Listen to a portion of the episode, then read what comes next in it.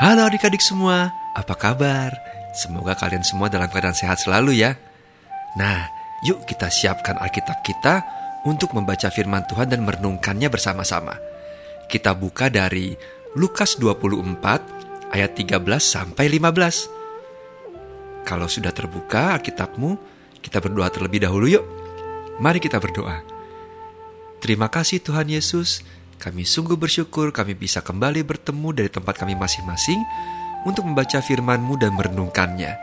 Sertai dan berkati kami ya Tuhan, agar kami mengerti akan firman-Mu. Terima kasih Tuhan Yesus, dalam namamu kami berdoa dan mengucap syukur. Amin.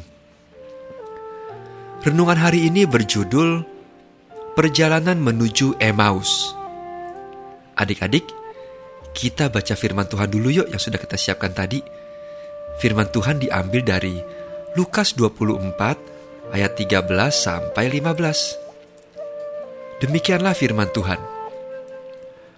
Pada hari itu juga dua orang dari murid-murid Yesus pergi ke sebuah kampung bernama Emmaus yang terletak kira-kira tujuh mil jauhnya dari Yerusalem dan mereka bercakap-cakap tentang segala sesuatu yang telah terjadi. Ketika mereka sedang bercakap-cakap dan bertukar pikiran, datanglah Yesus sendiri mendekati mereka lalu berjalan bersama-sama dengan mereka. Sahabat Yesus, kedua orang murid Tuhan Yesus yang sedang berjalan ke Emmaus tidak sadar bahwa mereka selalu dalam penyertaan Tuhan, bahkan saat Tuhan Yesus mengajak mereka berbincang-bincang, mereka tidak mengenalinya.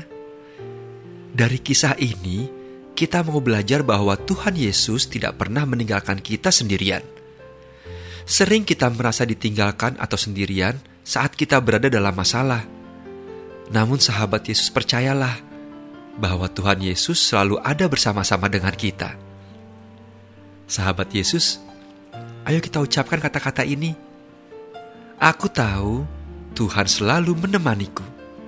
Sekali lagi, aku tahu Tuhan selalu menemaniku. Mari kita berdoa. Bapa di surga, Terima kasih karena telah mengingatkan kami bahwa Tuhan turut serta menemani dalam perjalanan hidup kami.